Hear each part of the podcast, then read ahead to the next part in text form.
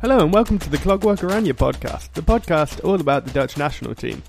In today's episode, we're going to be discussing the side's first three matches of 2021, and it's fair to say that it was a mixed start to the year, with De Boer's side following up a 4 2 defeat to Turkey with a 2 0 win against Latvia and a 7 0 win against Gibraltar. I'm your host, Finley Crebolder, the guy behind Clockwork Oranje, and joining me as usual is Dutch football journalist Peter McVitie. Well, first things first, Peter, how's it going? Not too bad, not too bad. How are you? Yeah, yeah, could be worse, could be worse. You uh, you enjoy international football, the beauty of the Dutch team being back on your TV screen. Ah, uh, yeah, it's like uh, it's like I'm living in 1974. phenomenal. uh, yeah, well, uh, let's just dive straight into it. Um, first up uh, of the, I mean, well, first of all, you know, in the last episode, I think it's fair to say we ended it on a pretty, pretty positive and optimistic note. You know, um, I think you know the, the De Boer matches at the end of 2020, we looked pretty good. You know, things are starting to go in the right direction. Um, and then yeah, the Turkey match came along, and that is just kind of all changed now. I think. So yeah, let's start off with that. Obviously, 4-2 defeat um, to a team that a, a, good side, I guess, but the side we should really be beating. Um, yeah, what did you make of the match? Uh, yeah, it was dire. It was uh, well, from an Netherlands point of view, it was dire. At least it was exciting for a neutral, I guess, in some respect. But um, just surprised at how much of a slow start Netherlands got off to. Uh, they were just really sloppy midfield again, like the old days, the pre-Koeman days, sort of overrun a bit easily. Defensively, just really shaky, and in attack, a bit bereft of ideas. It wasn't until like the last fifteen minutes or so that they actually kicked into gear. Um, yeah, and for each goal, they were just well, for the first three goals, they were like just really sloppy and, and strange, not putting any pressure on the ball as as Turkey burst forward and, and yeah, Turkey had a bit of luck maybe with the deflection from the first goal, but um, still not not good defending. The second one, they worked it in from the wing to win a penalty, but you had uh, Daley Blind and Frenkie de Jong occupied out in the wing, and Owen Wijndal was just sort of standing there in the in space in the middle of nowhere with us, leaving just this big gap for Turkey to work it into, and that's what they did to and, and win the penalty to get it. And yeah, even uh, Çalhanoğlu's goal for the third, he's just standing in nowhere again. They weren't putting any pressure on the ball in the build up. They work it out to him, and he's just got loads of space and all the time he needs to to line up the shot and, and, and score. And it wasn't until after that that, that the Netherlands actually started to show any fight. Uh, so it was, yeah, it was really worrying. I was before it a bit more optimistic. I was actually, even when they they conceded the first goal, I thought they might be able to get some balance and, and fight their way back into it. But um, yeah, just it was not a good performance, and uh, they weren't they were they didn't really get into into the game until it was already until it was already done, basically. Yeah, it was. I remember 2 0 down at half time. I was thinking, God, this is awful. I just went to cook dinner and then I literally timed it so that I got back in front of the TV for the second half. And about 30 seconds in, I'd already missed another goal. And uh, I just like, oh, God. I mean, what do you think? What do you think went wrong mainly? Do you think uh, De, De Boer's um, starting eleven, the selections he made? Not not overall. I mean, De Roon was a bit of a strange one because I I like De Roon actually. I, I think he's a bit underappreciated, but he didn't really fit into the midfield in this sense in this game. It was a bit of a midfield was a bit of a mismatch. Uh, they went for the back line that we expected, uh, and even for the wingers and the attack that we, we sort of mentioned in the in the previous podcast. So yeah, I mean, apart from De Roon, he sort of picked the players that that I expected, other than Stekelenburg, I guess. But uh, so yeah, it was it was not so much the actual uh, team or formation. It was just that they they just seemed so, so out of place in so many ways. A lot of players didn't seem to really know what to be doing. Like I said with Wijndal in the build up to the penalty, he was just completely unaware of the fact that he was a wasted man in that in that scenario. And there were a few occasions like that where there were players just sort of not really up to the speed of it, not really um, thinking, basically, um, not motivated, maybe.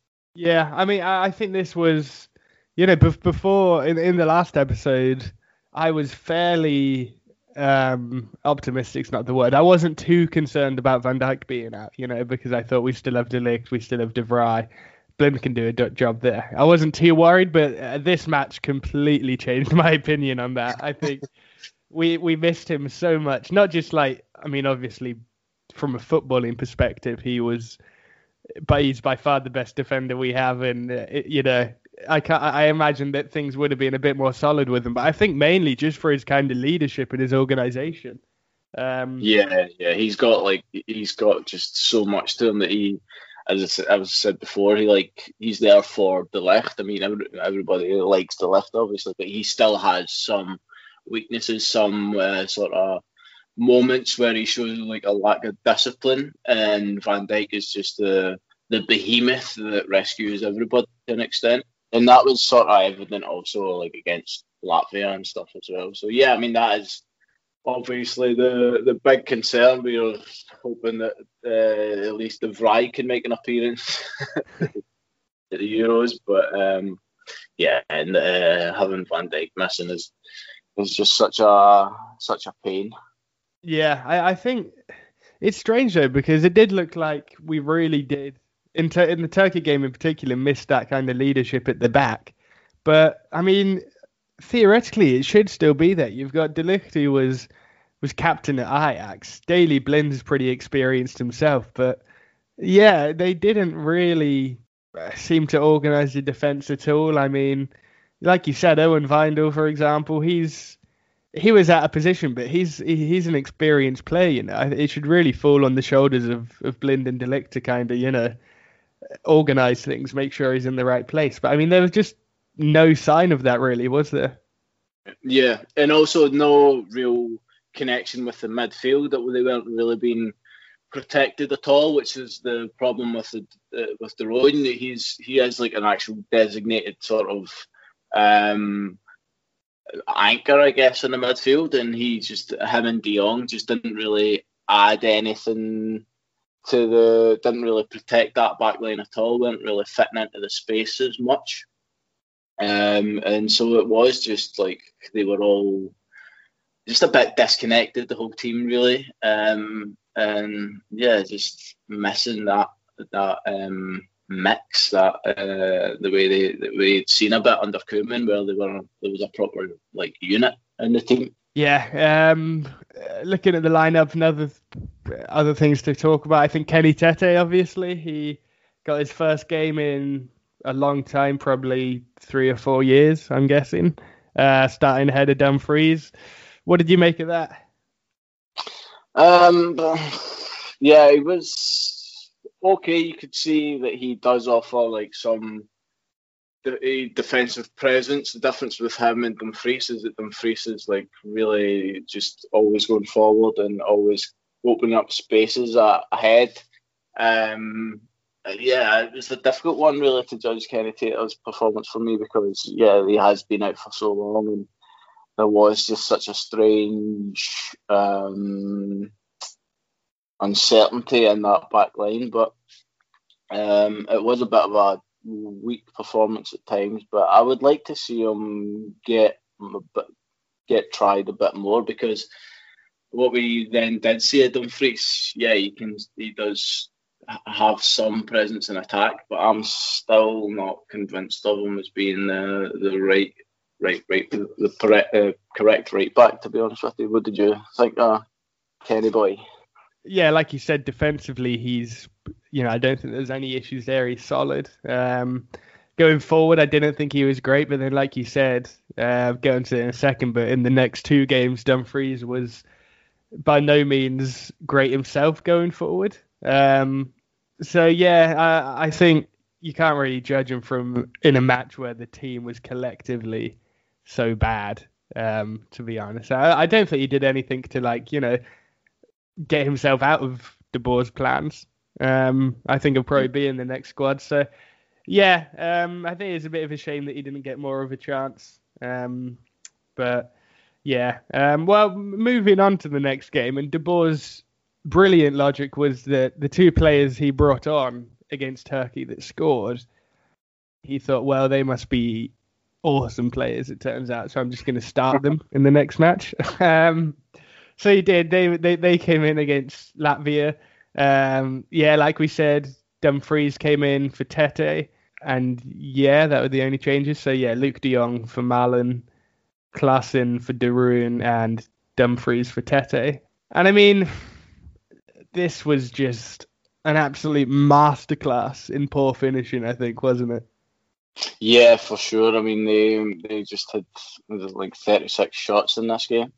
Um, yeah, I mean, you expected a bigger win, I think, but um, uh, I think the playing Luuk De Jong against a team like this sort of did make sense. Uh, at least uh, open things up for Depay to um, have a bit more space in the in the wing and, and have a lot more to to blend in with really and have an actual they had like an actual target man to to to, to play with but um they again they still had those sloppy defensive moments uh, uh, a moment in the second half where uh, they were just going straight through basically and Owen Wijndal had to bust in and uh, had to rush back and, and, and take the ball.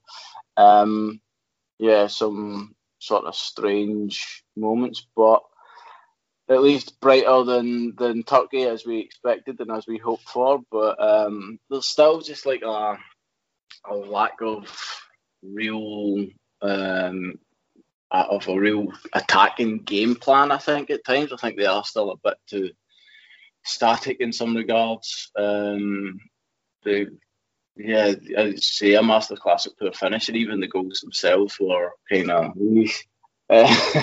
So, um, yeah, it was it was a strange one. It was one of those ones that you were just sort of relieved that they actually won. I think and didn't embarrass themselves, which uh, is uh, an indictment on this team and the board.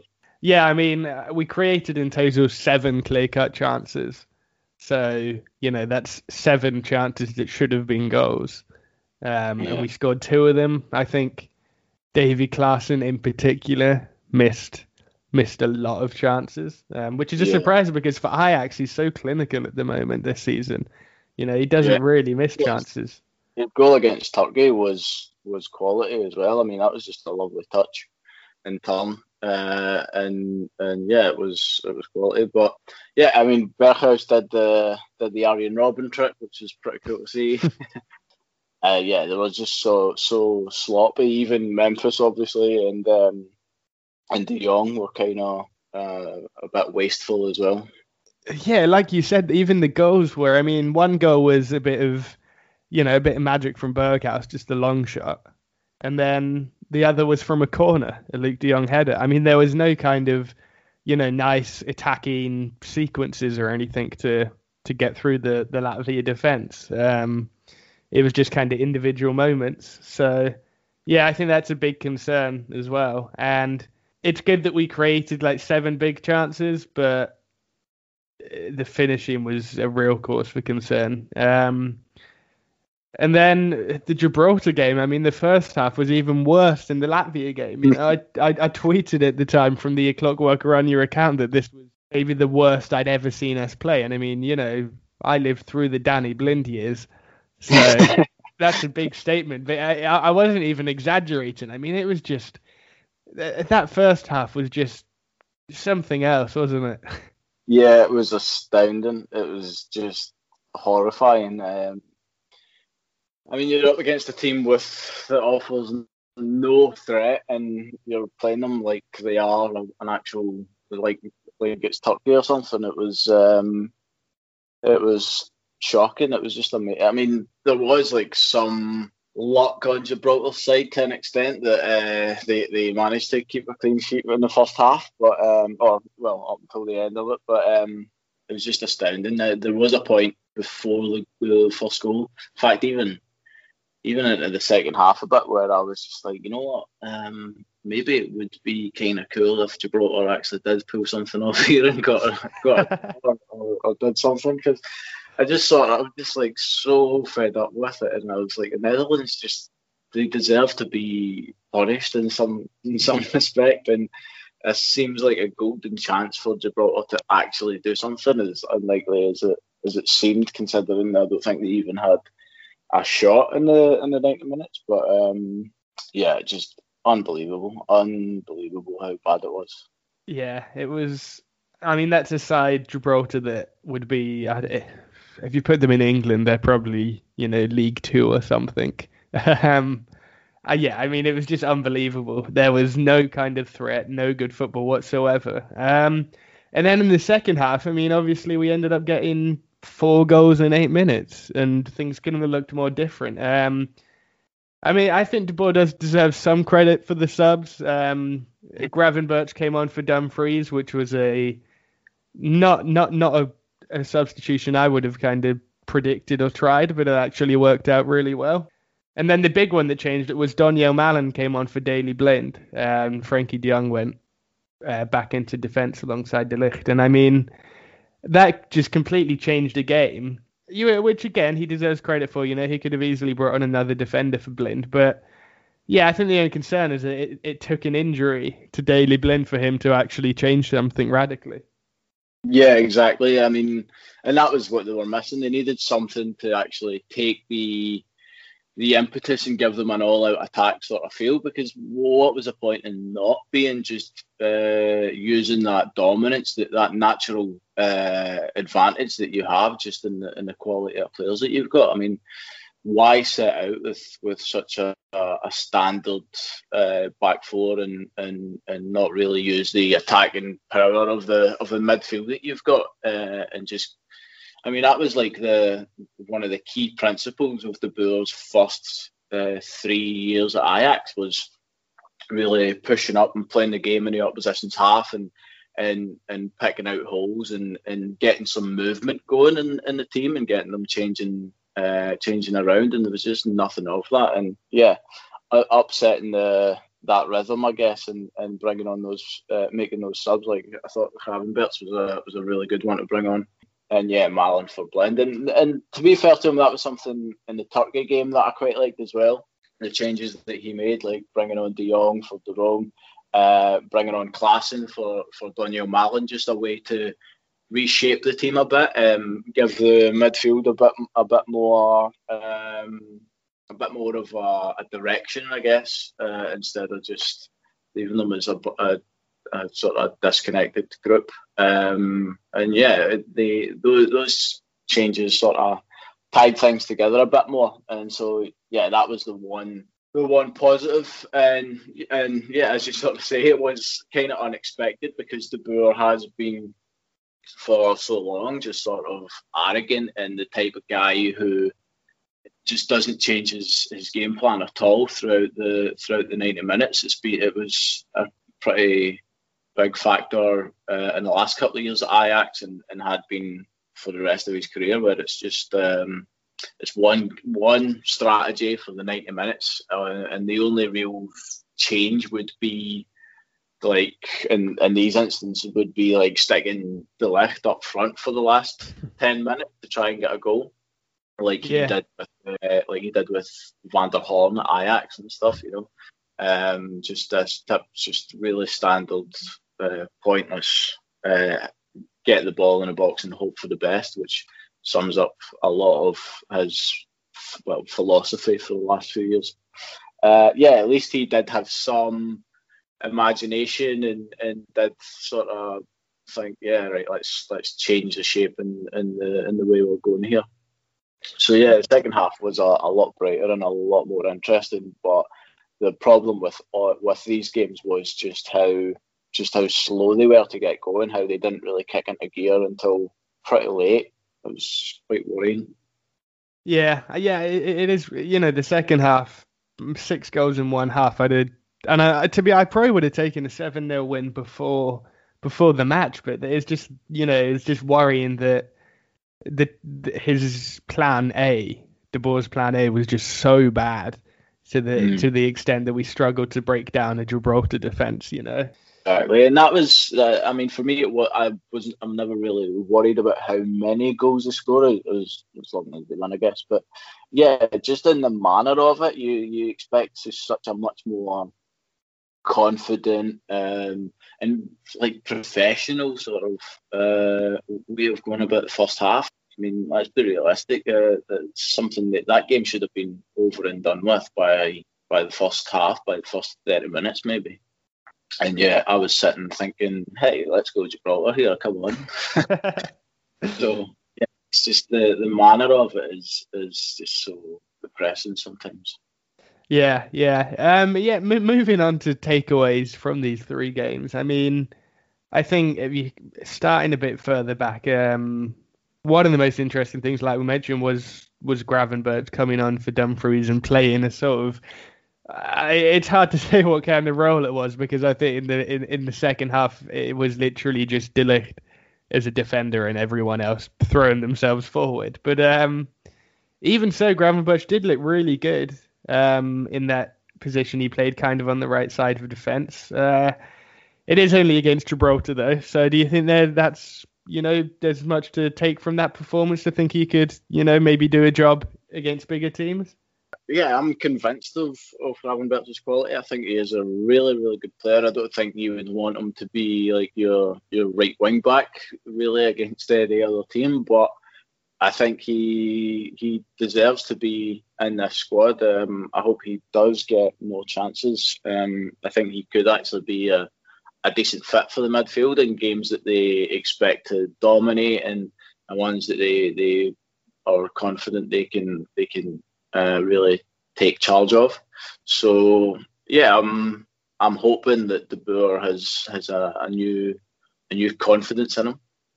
Uh, so it's just about where he's going to play in, in, in that midfield. I mean, as I say, I don't expect him to be a fullback. So who misses out and who and how he changes it around is is is up to De Boer, which um, yeah, hopefully he actually can find a place for him. Yeah, yeah, he definitely deserves it after that performance, and I think that is one thing to give De Boer some credit for. To be fair, is that he has actually seemed he seemed even a bit more willing than than Ronald Koeman to give young players a chance, in my opinion. Um, obviously, Gravenberch came on at halftime. Um, Malen started one game and then came on against Gibraltar. Um, Owen Wijndal, um, I mean, he's he's nailed that, that left back position's his now, isn't it? Going forward, I mean, he's he's nailed down to start for the Euros. Yeah, it's got to be man. He's he's got to be. He's just he offers everything they need really. Um, he's just I like him. He's he's so useful going forward.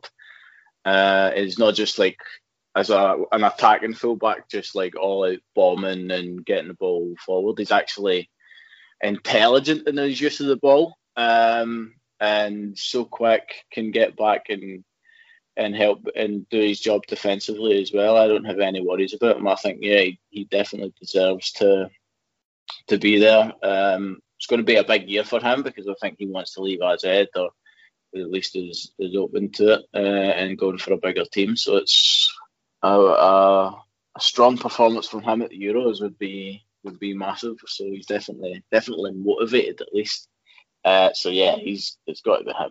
Yeah, I mean, I, I, think the difference between him and Dumfries against Latvia and Gibraltar was night and day. You know, um, Dumfries got himself into really good positions. You know, he did look a real threat, but in terms of that final ball, he just didn't have it. Um, he might have just been having a few off days, to be fair. I mean, yeah, but that is like a kind of criticism of him. He has like he has like the the strength and the ability to get forward and and I mean, really get to the to the byline and, and look for a way in. And he looks good in the Eredivisie for it, but even then, he still has some moments that are. He, it's just he doesn't have just that um, finesse to pick out the right final ball and again sometimes get caught gets caught out uh, at the back and leaves them exposed. So yeah, that's that is a, a sort of tendency of his. Yeah, yeah. I mean, in, in terms of all the misses over the the three games, I think he he takes the award for the worst miss uh, with that header against Gibraltar, which he just remarkably put wide. I'm not sure how he managed it. But yeah, that's we'll, we'll get onto that in a second. You know the kind of changes for the Euros, but right back's definitely a, a bit of a concern. I think. Um, looking at centre backs, I mean, De Ligt I think was pretty solid again. I think he definitely looks a different player alongside Van Dijk though. But yeah, yeah I think he's definitely going to start. I'm not too worried about that. Um, Daley Blind was it's a weird one because for Ajax, he when he plays at the back, he kind of he takes the ball out of defense and he makes such good passes. Um, but in these games, he just didn't have anything in front of him really to find with those passes. I mean, the amount of times he'd pick up the ball, look to do something ambitious, and then think, "Oh, there's no options. I'll just go to De Ligt." It was I mean, I think that says it all about the difference between Ajax and Holland at the moment, for one. Uh, yeah, I agree with you completely. I mean, you can see that there's actually a style by, uh, that he fits into Ajax, whereas um, in Netherlands there just isn't the same movement, and defensively, just uh, because there's that lack of his build up, that um, there's no real benefit to him because defensively he's just so sloppy, I guess. And uh, and in the in the Eredivisie, he has just like so much more space to really get uh, to pick out his passes, and, and he's got a, a sort of extra pace to him that he's that, that he's had since he returned from Manchester United that gives him something extra against everybody else. And in, in the national team, it just doesn't shine through it the same uh, way. So yeah, he, going to the Euros with him at the centre of the defence just seems like a, a, a recipe for for disaster. But yeah, we'll see. Uh, I think the the injury was kind of worrying. You could see right away as soon as he went down that there was something dodgy about that landing. It just didn't didn't feel right at all. No, I think it was his ankle in the end that he yeah. fell on, and yeah, it, it did look pretty bad. Um, yeah, I really hope that he is fit because I probably wouldn't start him at the Euros, but I think he's he's versatile. You know, he's a good player to have in the squad for that. He is one of the leaders of the team. I mean, he is the most experienced player in our current squad in terms of caps. Um, so yeah, I I would like I say I wouldn't start him, but hopefully he gets back in shape. Um, but yeah, in terms of that back four, I think De Ligt and Wijndal are kind of shoo and then you'd think De Vrij would be as well in there unless yeah. Van Dijk makes a miraculous recovery. Yeah, um, yeah, yeah that, would, that would be ideal. The when it comes to right back, yeah, you'd probably go with Kenny Tete. Uh, as we said last time, uh, it would be nice to see Karsdorp getting a shout uh, because he's just such a, a, beast and, and would offer something extra as well. So um, there are other options beyond that, uh, I guess. But yeah, I, I, think the team's calling out for Karsdorp, to be honest. Um, when we got Dumfries in those kind of positions where he's got everything but the final ball, you just think if you had Karsdorp in those positions, I think we'd be so much more dangerous. Um, so yeah, that's that's one of the changes I hope to see most. Um, going on to the midfield, that was, I mean, I think this is the biggest problem, and it, to be fair, it was a problem under Koeman as well, in that we just still haven't decided on what our best midfield three is. You know, in terms of personnel, uh, I think Frenkie De Jong and Wijnaldum are definitely going to be in there, but where do they play? Who do they play with? I mean, after the first game, he seemed to settle on Wijnaldum and Frenkie playing behind Klaassen, which, yeah, I mean, what did you make of that? Obviously, Klaassen got himself in good positions, but his finishing was, yeah, worrying to say the least. yeah, it, it, I think it's it makes sense because it's where you get the best out of Klaassen himself. Um, you, he is it gives him the the space to like make these just sort of subtle runs into the box and and really get in amongst the the the front three and sort of yeah feed off second chances or create some and yeah, he's always his numbers at Ajax have been have been brilliant at times. He does have some sort of wasteful performances, but I think it's if you're determined to get Klaassen into the midfield, then uh, I think it's probably the right way to go because then you get Wijnaldum and De Jong who have a who can yeah really sort of take control and and offer some support and uh, further and also obviously press ahead themselves. Yeah, I was gonna say as well. In the last episode, we spoke about how we thought um, it was probably going to be Klaassen and Frenkie De Jong playing behind Wijnaldum, um, because that's what we saw in the last matches. Um, and obviously that's swapped around, round, uh, swapped around now, and I think it is a lot better actually. Especially, you know, I think Van Wijnaldum's a lot more dynamic than Klaassen, playing a bit further back. You know, he's uh, quicker, physically a bit better, I think. And yeah, like you said, it's definitely the best position for Klaassen as well. So yeah, I think Frenkie and Wijnaldum is a is a midfield two works. Um, just that number 10 position is still a bit uh, up for grabs, I'd say. Um, Donny van der Beek, do you think he's in with the chance? Obviously, he hasn't been playing at all for United, but to be fair to him, he did come on against Gibraltar and score with one of his first touches. Yeah, yeah, but I don't think that there's anything much that he offers that Klaassen doesn't already do.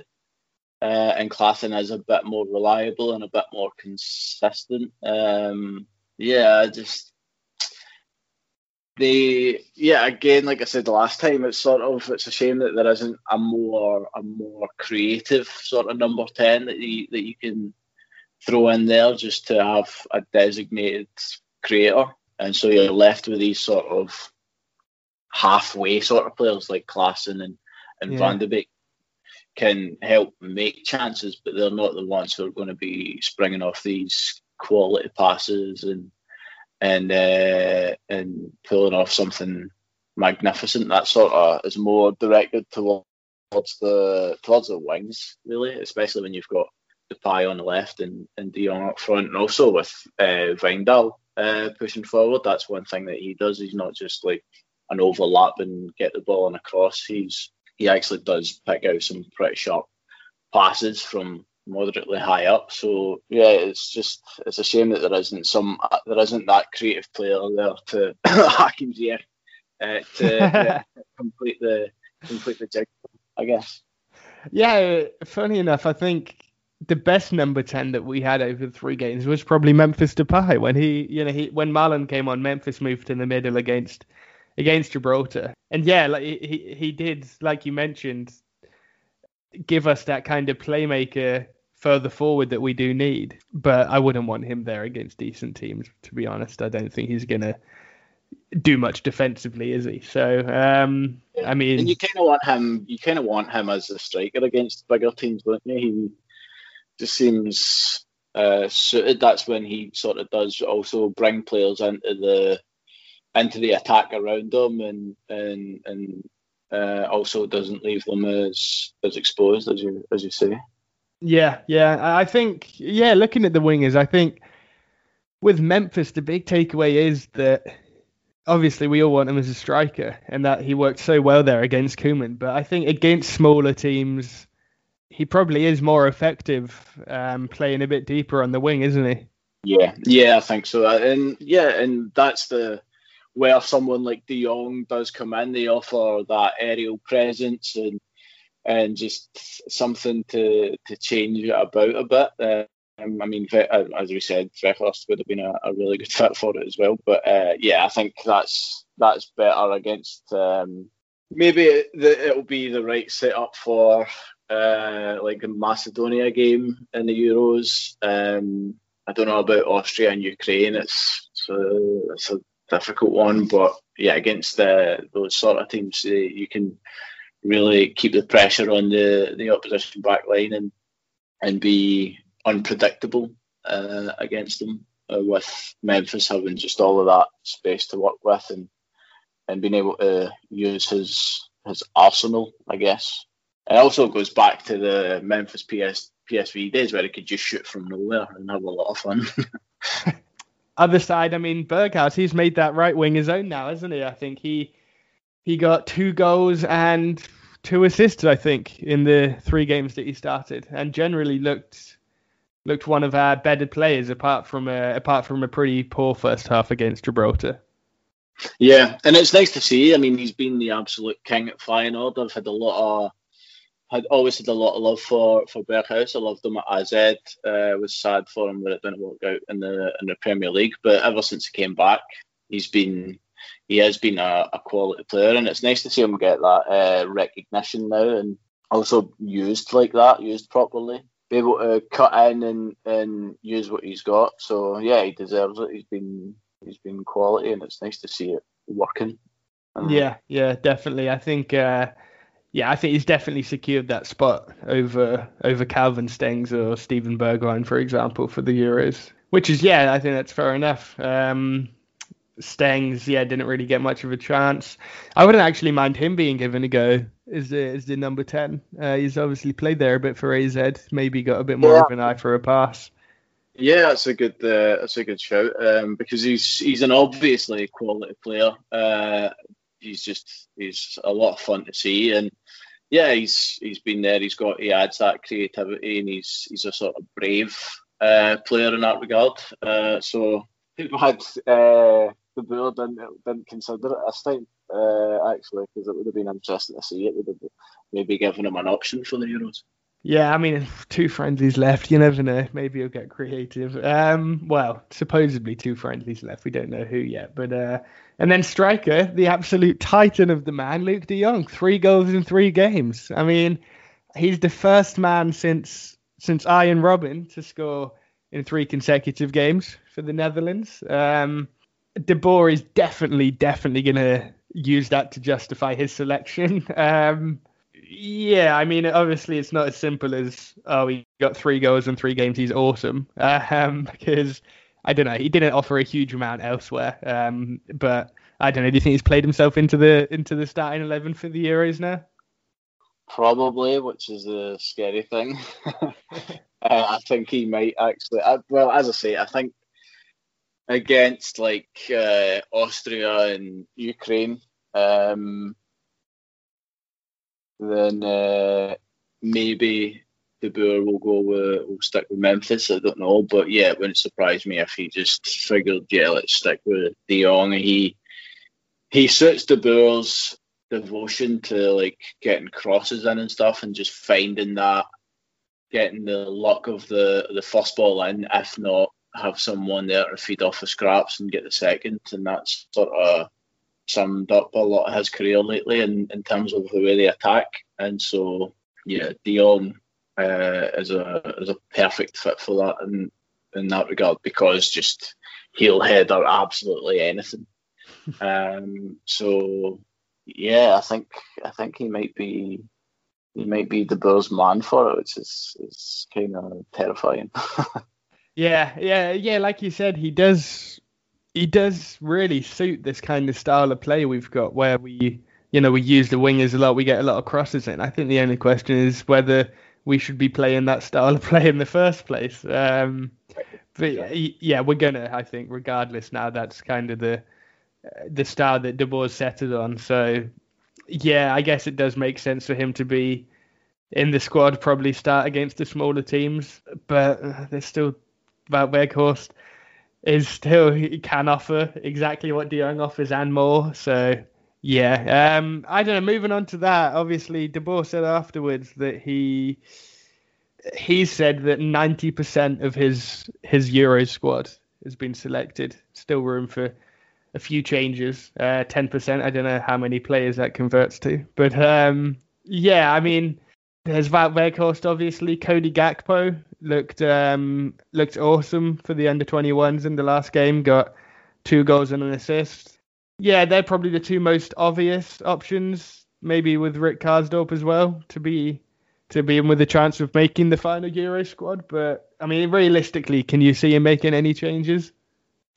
Mm, nah, I think he's sort of made his his uh, statement with the striker. I think he is just going to stick with De Jong. I don't I don't think Wout uh, is sadly going to be given a chance, I'd, I'd, be surprised. As you say, Cody Gakpo definitely uh, in with a shot. He has been really good, been excellent this season, uh, really blossoming. Uh, I wouldn't be surprised if he was called on. Karsdorp's an option. We mentioned last time uh, Koopmeiners uh, would be, I think, would be a player who could add something to this midfield, um, and is one that I I'm a I'm a big fan of. I, I would really like to see him given more of a chance. So yeah, these are the kind of areas that he needs to be open-minded about, just to make sure that he's got his bases covered. He's got something that he's got enough that can change the the midfield. He's got some uh, versatility in the fullback, so whether he wants to just have a real strong attacking presence or uh, just sort of more of a defensive balance. And uh, and with uh, with Cody Gakpo, yeah, he can he can do uh, he can offer just so much in, in that attack as well, and um, and be, I think he would be a pretty good fit. So yeah, I think these are the the main options. These are the ones who are most likely to be considered, but it's hard to say. I think he he's really settled on most of the well as he is as I said, he's settled on most of these players, but I don't think the actual starting eleven will change too much from from what we've seen. It's just about what we said, whether it's Depay or De Jong up front, and and uh, how he sets up that midfield with Wijnaldum, De Jong, and Klaassen. Yeah, yeah, I think uh, I think the starting eleven we saw against Latvia and Gibraltar is probably his starting eleven now that he'll take to the Euros. Um, well, the Euros you always need a plan B. I wonder what uh, what Mike van der Hoorn's up to these days. You know. oh my god, that would be terrifying. Drawing nothing each and being like, hmm, we're terrible. How can I fix this? Oh, let's just throw Mike van der Hoorn up front. It's just a, it's a stroke of genius, man. It's just. You know, yeah, uh, we we did it against Germany when uh, we stuck Van Dijk up front and he got that equaliser. So uh... the team that I support in Scotland, Morton, we were play- we were bottom of the second tier playing against uh, Celtic in the cup at Celtic Park, and somehow we managed to take them into extra time. And Neil Lennon just gave up. I think it was Neil Lennon. I can't remember who it was. Uh, yeah, it was. Uh, he just like gave up and stuck Van Dijk up front, and I just laughed for like a, for all of the last minutes and extra time. I was just in tears at just seeing these balls come into Van Dijk again. I mean, the fact that Morton players were had the were on the same platform as, as Van Dijk, and he had just no luck in, in getting the headers in or even bringing it down or anything. It was just hilarious, and we managed to win it by a penalty and put them out somehow he managed to keep out Van Dijk, and that'll go that'll go down as a historic moment for us. if they stick Van Dijk up front for uh, in the Euros, he'll have he'll have flashbacks. Uh, he'll go. He'll think, oh, this is easier than that at least. yeah. Um. Uh, yeah. I mean, last word. I, I think World Cup qualifiers. We're in not too bad a shape. Obviously, Turkey drew against Latvia. Um. And we boosted our goal difference nicely, but to be honest, I, I think it's too soon to be kind of reading into that situation. Um, so uh, immediate look ahead to the Euros. Ukraine, Austria, North Macedonia. Um, North Macedonia, who may I add, uh, did beat Germany last night, which is nice to see. um, but how are you feeling ahead of the Euros? Any reason to think we can do something good? I am less optimistic than I was the last time we talked. I am uh, terrified. I'll be honest with you. I am pretty scared uh, because these are these are good teams. These are these are not uh, like walkovers. It's not as you say. I mean, North Macedonia beat Germany, scared the hell out of me, um, and uh, because you know it's just it's something that could easily happen to, to uh, a Frank de Boer team. Uh, Ukraine and Austria could easily get something against them. So I have to have enough optimism and belief to to think that they will get through. But yeah, they they definitely uh, my confidence is is taking a battering. Hopefully, there's um, more cha- more uh, games to prepare before we actually get down to the Euros because I do not want to go into this with the these last three games being the last uh, the the first thing that I'm thinking about when I'm thinking about what shape they're in. Yeah, yeah. Well, I mean, uh, if rumours are to believe, then there's going to be a friendly arranged with uh, with your Scotland before the Euros. So, uh, oh, your allegiance is going to be torn for that one. yeah, yeah. I mean, if, if, that's the case, then the Netherlands are, are doomed. yeah, I, I can hundred percent see Kieran Tierney absolutely just tearing us a new one. On the bright side, if we do have a horrendous Euros, then um, well, our man Peter Bosz is free. He can come in and fix things. Yeah, that would be the the, the silver lining. Would be uh, would be Bosz taking over and and uh, taking the national team to strange new places where there is no such thing as a defence and everything is just attack. Yeah, he would be he would be ideal. Uh, I mean, it's it's such a it's so crazy that we're already thinking about the Castle to Yeah, well, this is a win-win for us, you know. Either we get a good Euros, happy days, or we get a bad Euros, and maybe we get Peter Bosz afterwards. You know, gotta gotta keep the faith in something good happening. but um, yeah, well, um, as always, thanks for coming on. Yeah, no worries, man. It's always always good fun. Happy to come on to get over these terrible, terrible De Boer days. You, just got to talk it out and, and, and deal with the the uh, horror, the trauma that you've been that's been inflicted on you. Free therapy sessions, isn't it? You know, you got to get it out there. yeah, well, uh, as always, thanks to everyone for listening as well. Um, yeah, if you enjoyed it, then do uh, leave us a review on Apple Podcasts. Um, and yeah, you can find find Clockwork Oranje on Twitter at Clockwork Oranje yeah, next episode, I'm not really sure to be honest. Obviously, we don't really know when the friendlies are going to be. It does look like there's going to be two friendlies, maybe with one against Scotland, played in Portugal for some reason. Not too sure why. and yeah, hopefully, we can do an episode maybe picking our Euro 2020 squads before De Boer picks his. So yeah, thanks again, and see you soon. Bye. Bye.